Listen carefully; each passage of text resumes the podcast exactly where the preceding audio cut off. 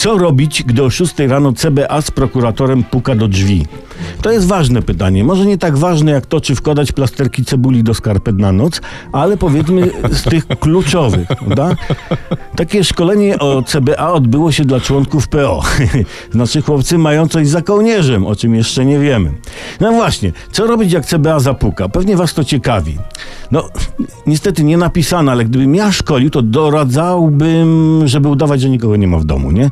Cichutko wysłać dziecię, żeby na, na, na wstrzymanym oddechu przyczaiło się i przez Judasza wyczaiło kto to. Tata, chyba CBA. Może to kominiarz, Jasiu. O 6 rano, tata, w sześciu z bronią. No, ale słuchajcie, w ogóle dobry bon ton i, i obyczaj wymagałyby, żeby wizyta CBA odbyła się w sposób kulturalny, nie? Dzielnicowy powinien przyjść przed wizytą CBA i zapytać, czy przyjmują państwo CBA i prokuratora. Po czym wręczyć karteczkę, że dnia tego i tego o 6 rano panowie z CBA i prokurator złożą wizytę. Yy, I na, na karteczce by było, chcemy z państwem porozmawiać o paru sprawach, przeszukać mieszkanie i aresztować. Należy przygotować zegarki, telefony, laptopy i zeszyt do korupcji. Nie trzeba robić zeszycie szlaczków na ostatnią chwilę, bo to nosi znamiona podlizywania się, głupio wygląda i budzi zażenowanie u sprawdzającego.